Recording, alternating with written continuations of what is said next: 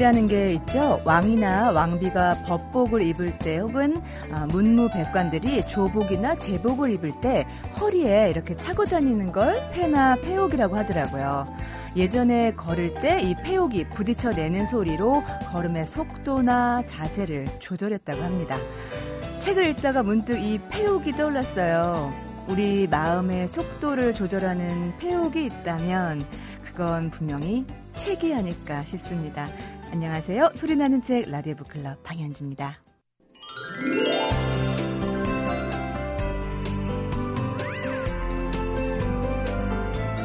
도서평론가 이건우 한양대학교 교수가 전해드리는 라디오 북클럽 책마을 소식 이번 주 만나보실 책은요. 김원일 작가의 아들의 아버지입니다. 어, 김원일 작가 하면 그동안 마당 깊은 집을 비롯해서 이 소설의 소재를 주로 분단의 민족의 아픔에서 찾아서서 이 분단 소설의 미학을 보여는 작가다. 이런 평을 듣는 작가인데요. 어, 이전과 전혀 다른 소재의 소설인지 아닌지 도서평론가 한양대학교 이교우 교수님께 여쭤보도록 하죠. 교수님 안녕하세요. 네, 안녕하세요. 네, 어떤 책입니까? 아, 뭐 제목대로입니다. 아들이 네. 아버지를 회고하고 있는 작품인데요. 네. 아시겠지만 뭐 사람마다 작가가 되는 이유가 다양하긴 하지만 네. 어떤 작품을 꼭 쓰기 위해서 작가가 되는 분들이 있잖아요. 예. 근데 대체로 그런 분들이 보면 그 작품을 가장 먼저는 못 쓰더라고요. 아. 아마도 그 김원일 선생도 이 작품을 읽어보면 네. 아버지 얘기를 꼭 하고 싶었었는데 음. 그동안 못하다가 이제 네. 어떻게 보면 이제 자연적 연령으로 보면 거의 이제 마지막 작품일 수도 음. 있는 지금에야 네. 아버지를 뭐더 더 오래 사시면서 더 자, 좋은 작품도 쓰시겠지만 어떤 삶, 삶의 어떤 끝자락에서야 겨우 쓸 수 있는 게 아. 아버지 얘기가 아니었겠는가 네. 그런 생각이 들 정도예요. 부제가 보니까 아버지의 시대, 예, 아들의, 아들의 유년. 유년. 예, 아시겠지만 뭐 아버님이 이제 일제 시대부터 공산주의 운동을 하셔서 나중에 네. 월북을 하셨고 음. 그 과정에서 이제 뭐 일제 시대 때 일본 쪽에 시달리고 네. 이제 해방 이후부터는 또 우리 쪽이 체제가 음. 다르니까요. 그 네. 가족이 굉장히 많은 고난을 겪었던 아. 건데 그 과정을 아버지를 중심으로 해서 이렇게 묘사를 해요. 네. 그러니까 그 동안에는 뭐 어, 어머니라든지 어린 소년의 시각으로 소설을 예. 썼다면 이제 음. 아버지를 어떻든 간에 음. 전면으로 내세우고 있는 음. 작품이거든요. 그 전에 쓰신 마당 깊은 집이 이제 어머니 그렇죠. 얘기였다면 예, 예. 이번에는 아들의 아버지는 어 8살 이후로는 만나지 못한 그렇죠. 그런 예, 아버지의 예. 어떤 자취를 추적한 책이라고 네. 들었는데요. 그 기억 속의 아버지는 많이 남아있지 않을 것 같은데 아, 그렇죠. 8살 이전이면. 예, 그러니까 네. 뭐 관련 자료도 많이 찾아보시고 음. 이 책이 보게 되면은 그래서 소설 과연 이게 소설이냐에서도 논란이 될 것 같아요. 왜냐하면 네. 객관적 자료를 굉장히 어, 인용을 많이 하거든요. 아.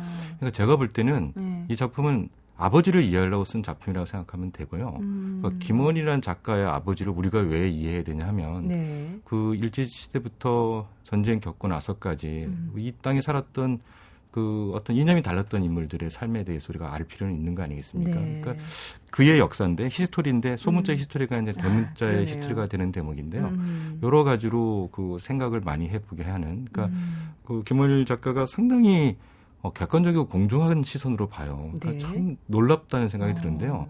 대체로 그 지식인 아버지들이 월북했을 때 그 자녀들이 굉장히 음. 고초를 많이 겪기 때문에 네네네. 네, 네, 네. 그 굉장히 뭐랄까요 그 이념적으로도 상당히 비판적이고 음. 또 원망하 당연히 원망하게 돼 있잖아요. 그 이념적인 걸 떠나서 한번 생각을 해보자고요. 8살짜리 음. 소년이 아버지 없이 평생을 지녀, 그러니까, 지내면서 네네. 얼마나 많은 한 그렇죠. 이런 것이 쌓였겠어요. 예. 그러니까 또 그 그냥 아버지가 돌아갔었다 해도 힘든 삶이었 텐데 그렇죠. 이념 때문에 음, 남은 음. 가족들이 고초를 겪어 했었으니까요. 그렇죠. 그런 걸 생각하면 인간적으로 굉장히 성숙한 시선이라는 게 느껴져요. 오히려 네. 오히려 그래서 감동을 받더라고요. 아, 아 김원이라는 이 작가는 드디어 아버지하고 화해를 하고 아. 있고 아 버지의 삶을 이해하려고 하는구나. 네. 이 작품을 읽으면 어느 원망도 없고요. 음. 오로지 아버지가 왜 그렇게 살았는지, 네. 그리고 어떻게 살았는지를 음. 그려내려고 애쓴다는 점이 느껴져요. 이런 대목이 있더라고요. 월북으로 헤어질 때 아버지 나이보다 음. 두 배가 넘는 내 음. 나이 고의에 이르면서 아, 정면으로 이제 아버지의 삶을 추적해서 개인적인 아버지를 온전히 찾아냈다 이런 얘기도 있고요. 그러니까 김월 작가가 추적해서 찾아낸 아버지는 어떤 모습일까요? 아, 그러니까 뭐 전형적인 예술가형 타입입니다. 음. 그러니까 뭐 키는 좀 단신인데 네. 일본에서 공부를 했고 이미 전해진 말에 따르면 일본에서 음, 작품을 냈다니까요. 작품집을 발간한 적도 있다 그러니까요. 네. 확인이 안 돼서 그러니까. 음. 그리고 돌아와서 상당히 이제 진보적인 운동도 많이 하시는데 네. 어, 정치적으로만 진보적인 게 아니라 네. 삶도 상당히 파격적이어서 늘 여자가 있고. 아니 그래서 보니까 어머님은 네. 아버님의 그 그 묘사가 이 방송에서 이렇게 나올 수 없는 사상과 계집질에 미친 미친광이었다 뭐 이렇게 저주를 퍼부었다. 네, 전형적으로 뭐 늘 여성이 있었고 그러니까 어머니는 네. 어, 가난한 유생 집안에서 음. 음. 신식 교육을 전혀 못 받고 그러니까 네. 한글을 모르는 상태에서 결혼했지만 아.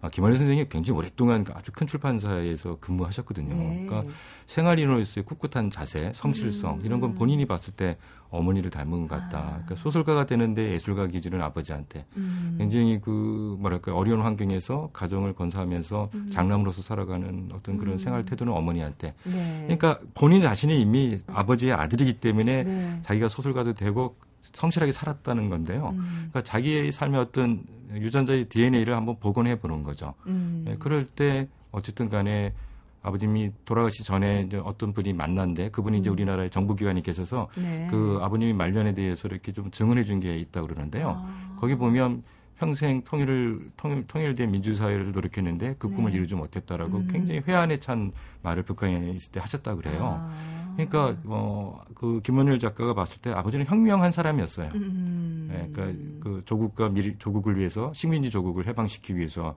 운동을 했던 거고 어쨌든 네. 그 사상에 입각해서 자기 꿈을 이 땅에 실현하려고 음. 애쓴 사람으로 기록을 해놔요. 아. 그러니까 어 이게 이렇게까지 어, 자신의 삶 속에 자신의 삶을 뒤틀어버린 아버지를 아, 뒤틀어버린 예, 네. 이렇게 그 화해하고 인정할 수 있을까 음, 음, 싶은 음. 그러니까 오히려 김원일 작가의 성숙하면 놀라울 정도의 작품이다 이렇게 보시면 되겠습니다. 그 김원일 작가의 아버님의 그 자취를 따라가 보면 우리의 말하자면 뒤틀린 아, 한국 근대사를 예. 만날 수 있을 것 같은데 어떤 식으로 이렇게 표현이 되나요? 그러니까 어, 진영이 고향이고 진영에서 이제 활동을 많이 했는데 진영이 이제 김해 쪽이어서는 네. 평야가 있고 음. 소작 쟁이도 많이 벌어졌고 음. 그런 와중에 이제 요즘 말로 따면 야학 같은 거에서 식민지대 청년들을 이렇게 개몽하고 네. 또 이제 부산에 가서 이제 부두 노동자들 조직하고 음. 뭐 이러다가 이제 어, 남로당 쪽으로 그러니까 해방 이후에는 남로당 쪽에 큰 일을 맡고 네.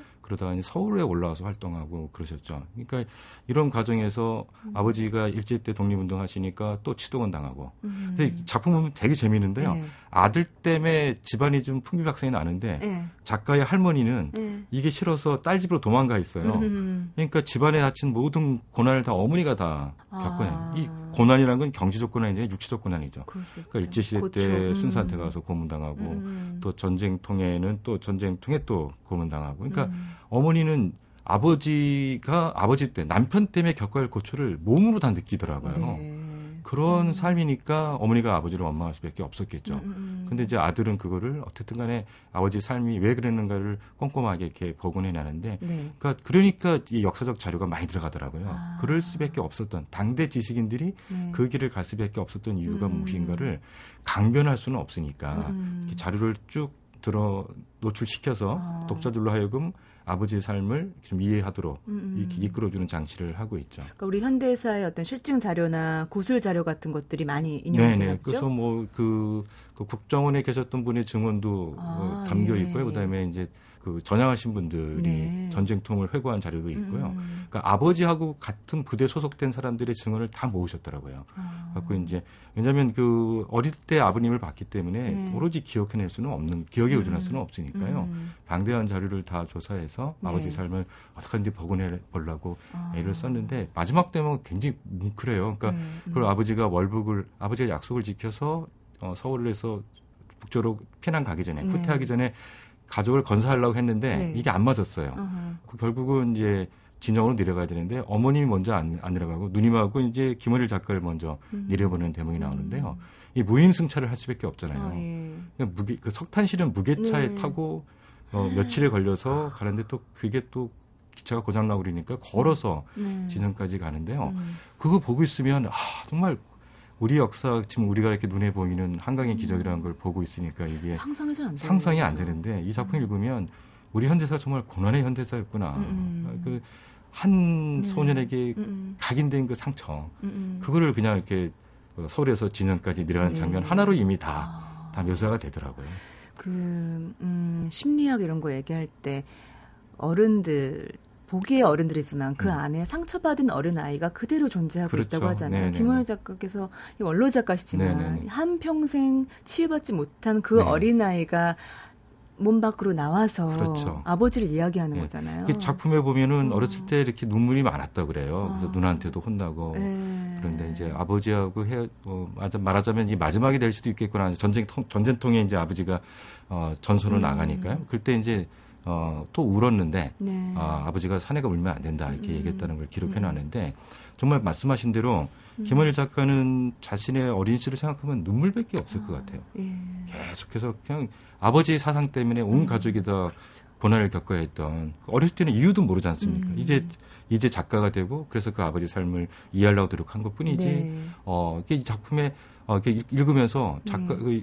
그 김원일 선생이 어린 시절에 눈물이 많이 나온 걸 묘사되는데 음. 아마 그 평생 심리학적 용어로 보면 음. 자기 안에 갇혀 있던 네. 어린 어린아이가 음. 계속 음. 우는 아이였겠다 싶더라고요. 어, 네. 하지만 이 소설을 통해 소설 같지 않은 소설인 네, 것 같아요. 네, 예. 이 소설 이 글을 통해서 그 아이가 힐링되는 그런 네, 시간이 예. 되지 않았을까? 그 같이 읽는 독자들도 그런 대목을 만날 수 있을까요? 어, 상당히 우리 사회가 이념 때문에 상처받은 분들이 되게 네, 많잖아요. 네. 그리고 이제 흔히 이제 우리가 보는 게 이산 가족이기도 한데 그렇죠. 지금 큰 문제가 이산 가족들이 자꾸 돌아가신다는 건데요. 예. 우리 삶 속에 정말 잊을 수 없는 역사적 상처이고 음. 또 그런 분들이 주변에 있다는 것을 안다면 상당히 이 작품이 크게 도움이 될 것 같고요. 네. 젊은 분들은 아무래도 이게 해방부터 전쟁까지 우리 역사를 음. 잘 모르잖아요. 에, 그런 분들한테는 아주 좋은 음. 음, 뭐랄까 역사책으로도 읽힐 수 있다 이렇게 네. 생각이 들었습니다. 저희가 얼마 전에 소개해드린 겹겹이라는 사진 접이 어, 책이 있었는데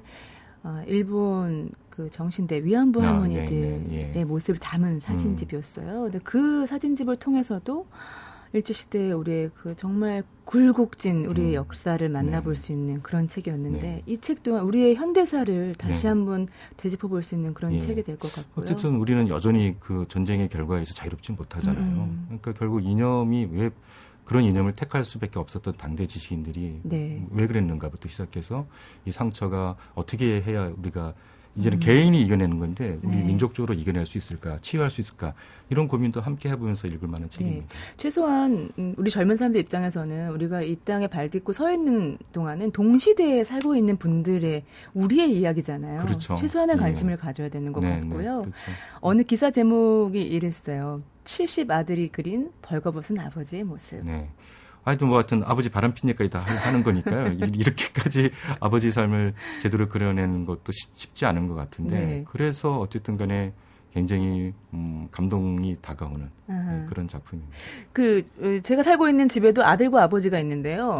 이 둘을 보면요 묘한 뭔가가 있어요. 아들과 아버지 사이에는 그 말로 다 할 수 없는 뭔가의 경쟁심도 있고요, 그렇죠. 이해도 네, 있고요, 네. 덮어주는 것도 네. 있고요. 그런 것 같아요. 그러니까 나이가 들면 이제 아버지를 사랑하고 용서해 주는 거죠. 그렇죠. 아들 입장에서 본 아, 버지가늘 나를 보호해주고 키워주는 게 아니라 상처도 주는 거니까 남자들끼리 특히 보면 예. 동성끼리는. 음. 근데 이제 아들 입장에서 보면 그게 모든 게 다 나를 가는게 한 거니까 예. 결국은 아들이 아버지를 이해하고 음. 아버지한테 받은 상처를 치유하죠 스스로. 네. 그런 것도 음. 문학에 잘 나오는데요. 그러네요. 네, 음. 이, 이 작품이 아들의 아버지야말로 한 아들이 아버지한테 받은 상처를 씻어내고 있는 시킹 구스이기도 하지만 아, 예. 말하자면 그걸 통해서 우리 민족 전체가 갖고 있는 상처도 음. 이렇게 치유받기를 바라는 작가의 열망이 담겨 있다.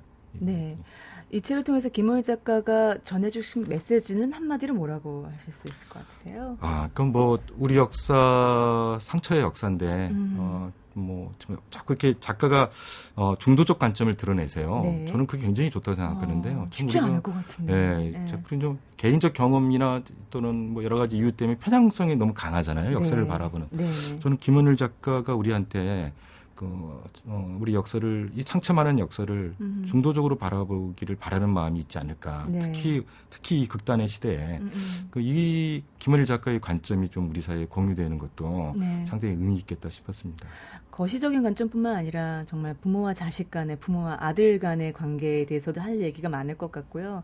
사실 태어나서 가장 먼저 맺는 인간관계가 부모와 자식 간의 관계잖아요. 그렇죠. 근데 사실 그 안에서 가장 깊은 상처가 있을 수도 네, 있고 네. 나라와 한 사람 개인도 마찬가지인 네, 것 같고요. 그렇죠. 네. 책에서 많은 이야기를 얻어낼 수 있을 것 같습니다. 다시 한번 소개해 주세요. 네, 김원일 장편 소설인데요. 아들의 아버지입니다. 네, 이건우 교수님 고맙습니다. 네, 감사합니다. MBC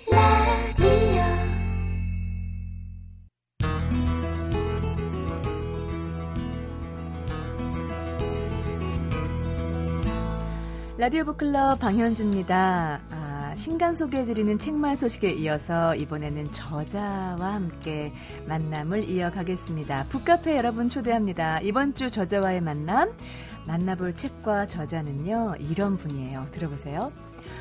동물원의 그 시청 앞 지하철역 노래 있잖아요. 시청 앞 지하철.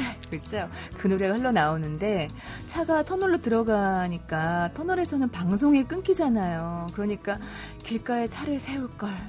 이런 생각과 마음을 지니신 시인이시고요. 현재 한양대학교 문화콘텐츠학과 교수이자 한양대학교 에리카 캠퍼스 부총장으로 재직 중인 그리고 1980년에 현대문학으로 등단해서 2005년에는 한국시문학상을 수상한 박상천 시인을 낮술 한 잔을 권하다라는 시집과 함께 오늘 북카페에 모셨습니다. 안녕하세요. 안녕하세요. 어, 호칭을 제가 교수님으로 해드려야 되나 아니면 북클럽에 시집과 함께 나오셨으니까 시인으로 해드려야 되나 싶은데 어떤 호칭이 마음에 드세요? 저는 후자가 더 좋죠. 시인. 네, 네 박상천 시인과 함께 하고 있습니다. 아, 오랜만에 시집을 내셨습니다. 교수님 시집 안에 얘기를 보니까요. 세 번째 시집을 낸 지 언 16년이 흘렀다. 그 긴 시간 어디서 무엇 했느냐고 스스로에게 묻고 싶다라고 하셨지만 저는 교수님께 여쭤보고 싶습니다. 도대체 그 많은 일 하시면서 언제 시를 쓰셨어요? 네. 어, 사실 아, 시인들이 대개 한 3, 4년마다 한 권씩의 시집을 낸다고 할 수 있는데요. 네. 어, 16년 흘렀으니까 한 4권 정도를 냈어야 하는데 음. 그동안에 사실은 어, 이름만 시인이지 많이 쓰지를 못했습니다. 그 이제 네. 뭐 음. 학교에서 학생들 가르치는 네. 일과 뭐 등등을 하다 보니까 음. 어, 많이 쓰지를 못했는데요. 네. 다행히 그동안 썼던 것을 모아서 이렇게 이제 최근에 시집을 내게 됐습니다. 네. 네. 어, 제 개인적으로 이 시집을 아나운서국에서 읽으면서 아, 혼났어요, 교수님. 몇 번이 울컥울컥 해가지고요. 주책 맞다고 네. 얘기 들을까봐 혼자 제가 잠시 쉼표 찍고 물 한 모금 먹고 시 읽은 제가 오랜만인 것 같아요. 시 읽으면서 이렇게 제가 소녀 방현지로 돌아가기는요. 아, 감사합니다. 책임지세요. 근데 어, 시를 시집을 보면 특히 음, 어머님이라는 제목으로 모두 여섯 편의 시가 실려 있는 것 같은데요. 시 구절마다 어머님, 어머님에 대한 그 아들의 마음이 이렇게 느껴지던데 어머님은 어떤 분이셨어요? 네, 이제 뭐 벌써 어, 떠나신 지 어, 10여 년이 음. 흘렀습니다. 음. 그런데 어느 자식이나 그렇겠지만 항상 가슴에는 남아 계시는 분이 어머니잖아요. 네, 네, 네. 네. 네. 어, 저희 어머니는 사실은 그 시에 관한 한 네. 아들이 시를 쓴 걸 굉장히 자랑스럽게 생각을 하셨어요. 아, 교수님 행운하시네요. 네, 네 그래서 저는 정작 제 시를 외우지를 못하는데요. 네. 어머니는 제 시를 다 외우셨거든요. 네. 어디서나 그래서 내 아들의 네. 시다 하고 아. 그걸 외우는 분이었습니다. 그래서 음. 네. 어떠면은 그 음. 어머니가 가지고 있었던 감성 같은 것을 제가 가장 많이 물려받은 거 아닌가.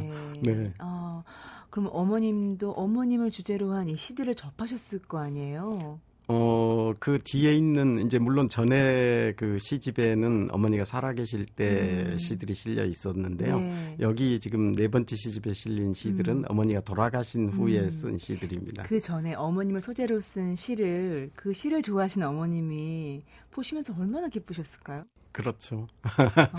사실은 어머니, 제가 어머니의 감성을 물려받았다고 했는데요. 네. 그 어렸을 때 네. 에, 제가 가장 큰 기억 중에 하나는 음. 그 옛날 그 화장실에 네. 에, 뭐 우리가 잘할 때는 그냥 편하게 얘기하자면 변소라고 할 수 있는데 네. 거기에 유명한 그 시인들의 시를 써서 붙여 놓으셨던 분이에요. 진짜. 네. 어머. 그래서 저는 사실은 그 제가 이제 국문과를 나오고 시인으로 네. 등단하고 하면서 제가 가졌던 생각 중에 하나는 네. 어머니가 이해할 수 있는 시를 쓰자. 음, 음, 음. 음. 그러니까 뭐 시도 여러 어, 시인들의 각각 개성이 있기 때문에 네. 굉장히 다르죠. 그런데 네. 제가 가졌던 가장 그 중요한 마음 중에 하나는 네, 네. 어머니가 이해하지 못하는 시는 쓰지 않겠다 하는 어, 것이었습니다. 그래서 예. 아마 읽어보시면 아시겠지만 제 시는 음. 굉장히 쉽습니다.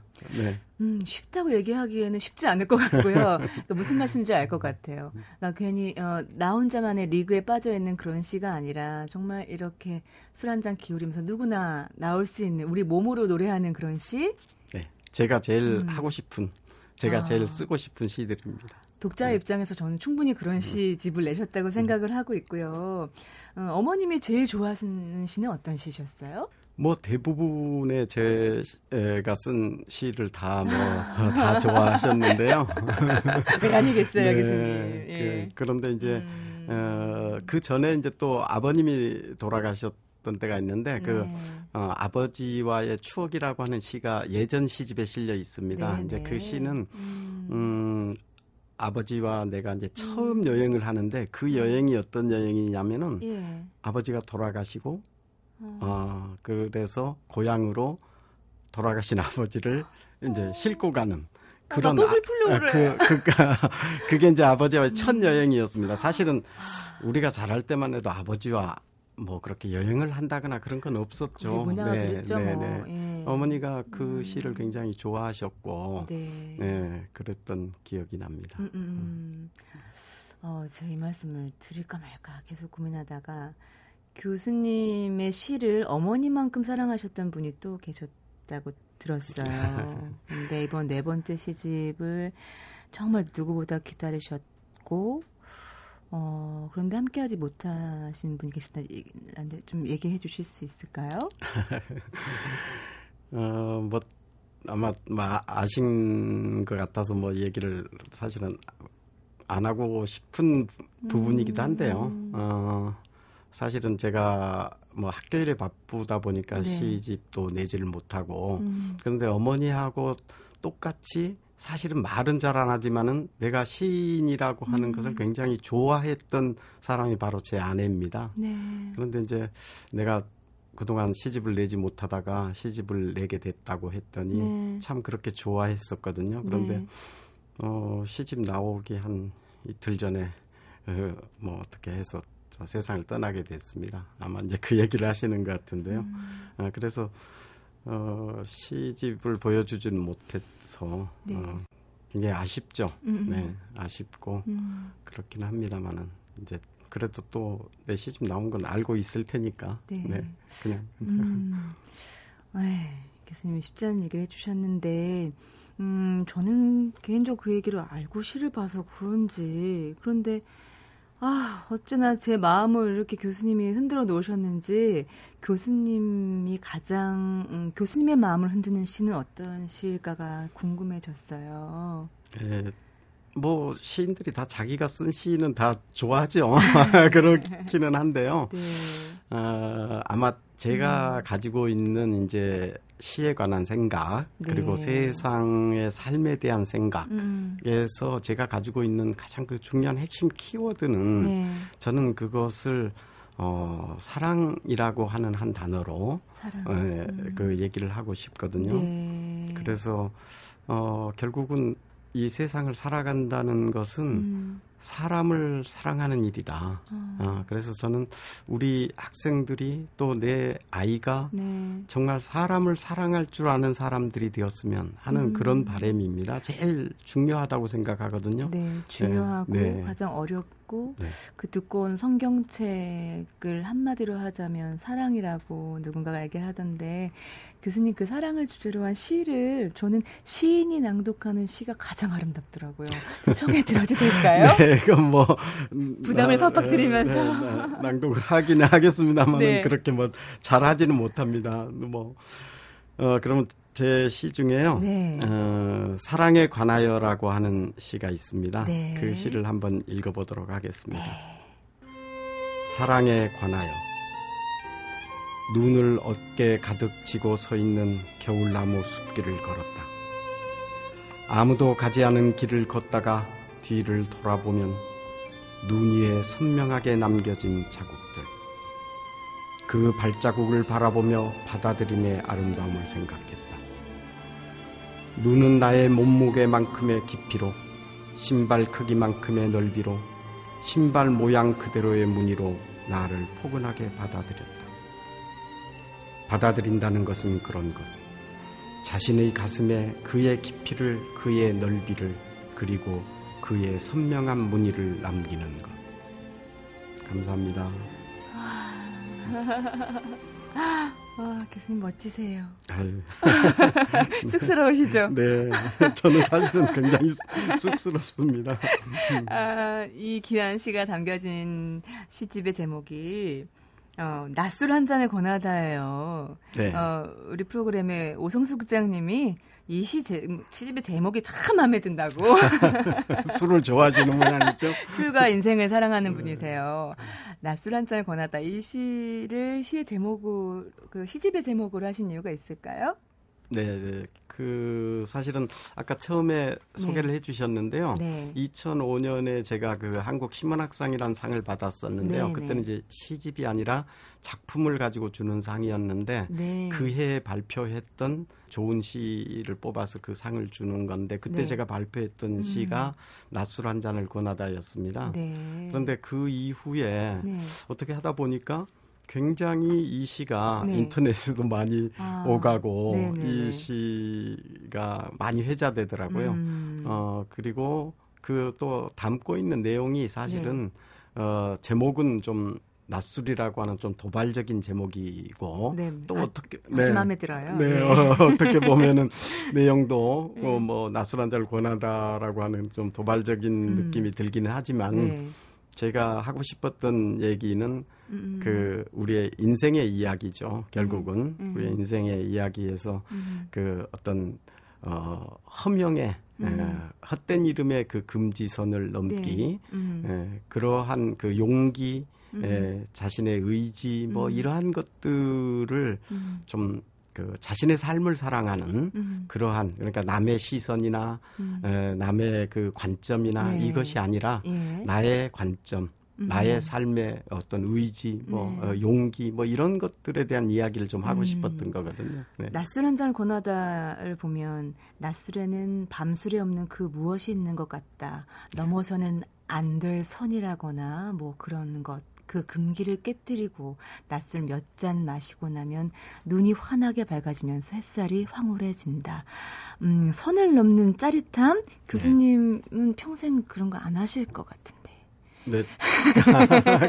네, 그런데요. 저는 네. 그 사실은 네. 어 굉장히 제가 그런 부분에서 네. 어 사실은 용기를 가지고 있습니다. 선을 저는. 마구 넘나드세요, 네. 교수님? 왜냐면은 그러니까는 보통 사람들이 사는 것과 같이 살고 싶지 않거든요. 어, 음, 그렇게 살고 싶은 사람은 없잖아요. 네. 근데 용기가 없거든요, 같이 네. 우리가요. 그런데 네. 아까 제가 이제 뭐 그 사랑이라는 얘기를 했지만 예를 들어서 학생들을 진정으로 사랑하게 되면은 음. 어떠한 것도 할 수가 있습니다. 음. 그 이제 저는 이제 선생이고 교수니까 네네. 어, 얘기할 수 있는 건데 음. 그러니까 보통의 에, 선생들이 학생들과의 관계에서 하지 못하는 네. 그러니까 뭐 예를 들자면은 저 어, 저는 교수지만 우리 학과 학생들은 저한테 음. 쌤이라고 그러거든요. 아. 저는 그런 것을 네. 아주 즐겁게 받아들이고 부총장님한테 네. 쌤, 예. 쌤 그거 아주 뭐 저는 즐겁게 받아들이고 그 친구들하고 같이 네. 소주 마시고 아. 얘기하고 예. 어, 하는 그런 음. 것들을 얼마든지 저는 좋아하거든요. 네. 하는 가지 얘기는 하지만 예. 그런 것처럼 저는 아까 이제 뭐 제 아내 얘기도 나와서 그렇지만 음. 제 아내와의 이제 어떤 그 삶에서도 저는 음. 어 보통의 남자들이 잘 하지 못하는 것. 네. 그러니까 저는 뭐 내가 아내를 사랑하기 때문에 네. 아내를 위해서 요리를 한다거나 뭐 이런 걸 굉장히 좋아 합니다. 음. 그러니까 뭐 지금은 이제 해줄 수 있는 사람이 없습니다만은 네네. 네 그런 거 뭐 저는 그런 것에 대해서 다른 사람의 눈을 별로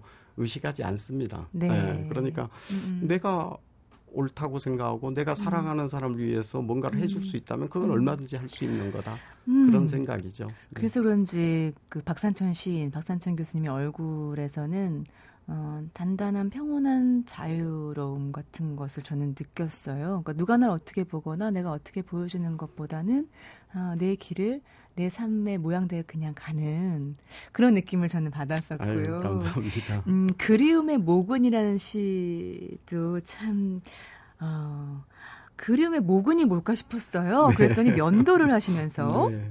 세 번씩 확인하며 지나가는 삼중 면도날. 그래도 거울 속 얼굴이 못 믿어 다시 손으로 더듬어 확인해 보면 아직까지 남아 있는 거칠한 그리움. 어, 깎아난 자잘한 그름의 알맹이들이 하수구로 떠내려 보낸다. 잘가 꾸르륵 잘가 꾸르륵 이 네. 시를 보면 네. 지금 교수님 연배 분이 쓰신 시 같지 않고요. 네. 20대의 건장한 청년이 감성 어린 청년이 쓴 시라는 느낌이 들거든요. 아, 사실은 이제 저는 그 시에 다 읽어 보셨으면 네. 아시겠지만은 저는 그 일상에서의 네. 많은 것들이 시가 됩니다. 네. 저에게는. 음. 그러니까는 어느 날 면도를 하다가 네. 그 면도를 하다가 면도를 하고 나도 네. 사실은 약간의 그 거칠함이, 어, 거칠함이 남아 있거든요. 네. 아 이건 내가 평생 그 음. 뽑아버릴 수 없는 어떤 어. 모근과 같은 것이 아닐까 하는 어. 이제 그러니까 일상에서 항상 느끼고 음. 했던 것들을 시로 쓰는 경우가 많습니다. 생각해 보세요. 네. 대한민국의 이 수많은 남성분들이 매일 아침 면도를 하실 텐데 그 면도를 하시면서 이런 감성을 갖는 남성분들이 몇 분 되시겠어요? 그래서 시를 쓰는 거죠. 그런가 봐요. 음. 어, 이 안에는 또 아주 위트 있는 시도 있어요. 그 음, 친절한 워드 씨, 저는 네. 워드 누군가 미국 사람인가 했더니 워드 프로세서 워드더라고요. 네, 네, 그래서 네. 가을길 이렇게 붙여서 쓰면 왜 띄어쓰지 않느냐고 밑줄을 그어주고 창 띄고 밖을 내다보며라고 했더니 창 밖을 내다보라 하시고 이렇게 쓰셨어요. 거기에 보면은 그 광어회, 네. 도다리회가 네. 있는데 실제로 한번 해보시면 아시겠지만 광어회는 어, 밑줄을 안 긋습니다. 네. 붉은 밑줄을 안 긋는데요. 네. 어, 도다리회하고 붙였으면 밑줄을 긋거든요. 그러니까 광어회를 더 좋아하는 건가요? 워드 씨가요? 그러니까는 그건 이제 아마 프로그래밍 하는 과정에서 그렇게 된 것 같습니다. 재밌다. 네. 그런 것도 시인의 감성으로 이렇게 딱 잡아낸 거잖아요. 그렇죠. 일상에서 느끼었던 그런 음, 것들이죠. 네. 네. 어떻게 보면 시를 쓰는 시인이시지만 시를 쓰는 그 과정 자체가 사랑을 전하는 과정이 아닐까 싶어요. 그런 감성들, 일반 사람들 느끼지 못하는 순간들을 포착해서 다시 한번 마음을 살아, 이렇게 동하게 만드는 거잖아요. 감동하게 하는 거잖아요. 네. 음. 시는 저는 그래야 된다고 보거든요. 네. 그러니까는 이제 제가 아까 시, 제 시는 쉽다라는 얘기를 했지만, 네. 어, 물론, 뭐, 굉장히 에, 난해한 시들도 음. 있고, 또 그런 시들이 가지고 있는 문학사적 의의라거나, 네, 뭐, 네. 이런, 있습니다. 예. 그러나, 어, 근본적으로 제가 가지고 있는 그 시에 관한 생각 중에 하나는 네. 사람들이 읽고 예. 자신의 삶을 한 번쯤 돌아볼 수 있었으면 좋겠다. 음. 그래서 저는 훨씬 더 쉬워져야 음. 한다 하는 음. 것이 이제 제가 가지고 있는 생각입니다. 네. 네. 그 누구나 외롭다는 시에 나왔던 것처럼 누구나 손이 닿지 않는 그 등처럼 등의 어느 그것처럼 그 외로운 구석이 있잖아요. 근데 네. 그 외로운 구석을 이렇게 시를 통해서 서로 부비면서 긁어주는 것 같다는 느낌도 들고 위로받는 느낌도 들고요. 제 시가 만약 그럴 수 있다면 네. 저는 제 참 뭐, 행복하겠죠. 저, 제 등을 네. 너무 긁어주셨어요, 아유, 교수님. 감사합니다. 어, 교수님은 어, 일상이 참 바쁘시잖아요. 저희 네. 월급쟁이처럼 교수님도 대학의 교수신데 일상 속에서 이런 시의 감수성 저는 그 부분이 너무 놀라웠거든요. 네. 일상을 사시는 분인데 전업 시인이 아니신데 어떻게 이런 감수성을 유지하고 계실지 그런 시인의 영감은 어디서 받으실지 참 궁금해요. 그러니까 이제 사실은 가장 시를 쓰기에 좋은 조건은 네. 바쁘지 않은 거여야 한다고 생각을 하는데요. 네. 제가 이제 그동안 시를 많이 쓰지 못했던 가장 네. 중요한 네. 이유는 바빴기 때문입니다. 그러니까 마음처럼 네. 안 되잖아요. 네, 네. 그래도 이제 시인들이 아마 되게 그럴 겁니다. 뭐 같은 생각일 텐데요. 음. 그 순간순간에 에, 모든 것들을 놓치지 않으려고 하는 네. 그 어떤 면에서 그러니까는 긴장된 삶. 근데 그 아. 그 긴장된 삶이 오히려 자신에게는 굉장히 행복한. 음, 음. 그러니까 예를 들어서 바람이 겨울 바람이 불어온다 했을 네. 때그 겨울 바람이 그냥 아 차갑구나 하고 지나가는 것이 아니라 네. 그 겨울 바람이 내 뺨에 어떻게 와서 부딪히는지 아. 그내 옷깃을 어떻게 막 파고 들어가는지 음, 음, 음. 하는 것을 느끼다 음. 보면은 느끼려고 노력하다 보면은 네. 얼마든지 시를 쓸 수 있다고 저는 생각하거든요. 그 느낌이 오시면 바로 적으세요? 되게 적어 놓습니다. 그래야지 아. 그 이제 어, 한 편의 시를 써 나갈 음. 수 있으니까. 저는 감성은 또 풍부해서요. 그런 느낌은 자주 오는데요. 생각이 날아가요. 네. 그걸로 어. 적어 놓으셔야 됩니다. 네네. 적어 놔야겠군요.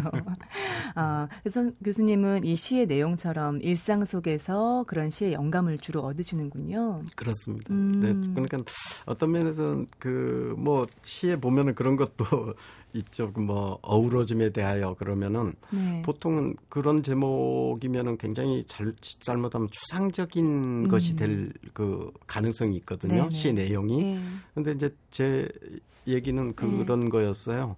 뭐 또 술 얘기가 나옵니다만은 그냥 그 술에다가 음. 뭐 이런저런 것들을 제가 마음대로 담궈 보거든요. 네. 그러면 시간이 지나면은 몇 달이 지나면은 그 가령 제가 이제 해봤던 것 중에 사과를 통째로 어. 소주 속에다 담궈봤었습니다. 그런데 시간이 지나면은 그 사과가 가지고 있는 네. 향과 맛과 뭐그 삿과 음. 이런 것이 소주와 서로 교환이 아, 되면서 아, 네. 그 술에 아주 은은한 빛이 나고 또 향이 나고 맛이 나거든요. 아.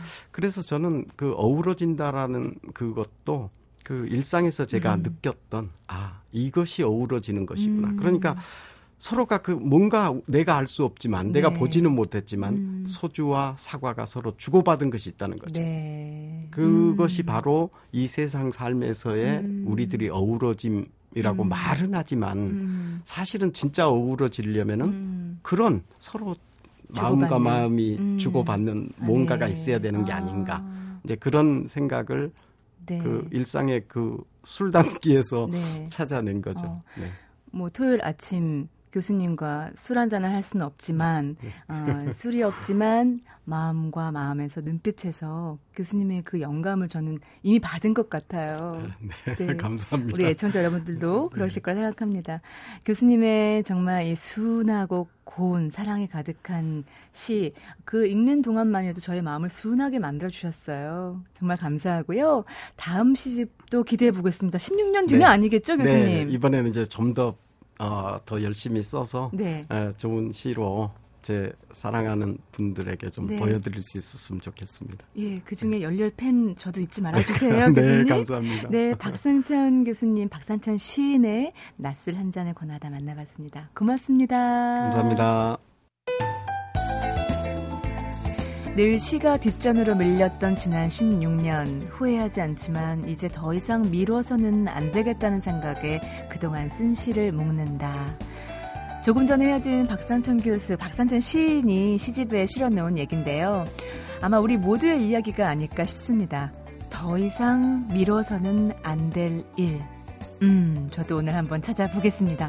지금까지 소리 나는 책 라디오 북클럽이었고요. 저는 방현주였습니다.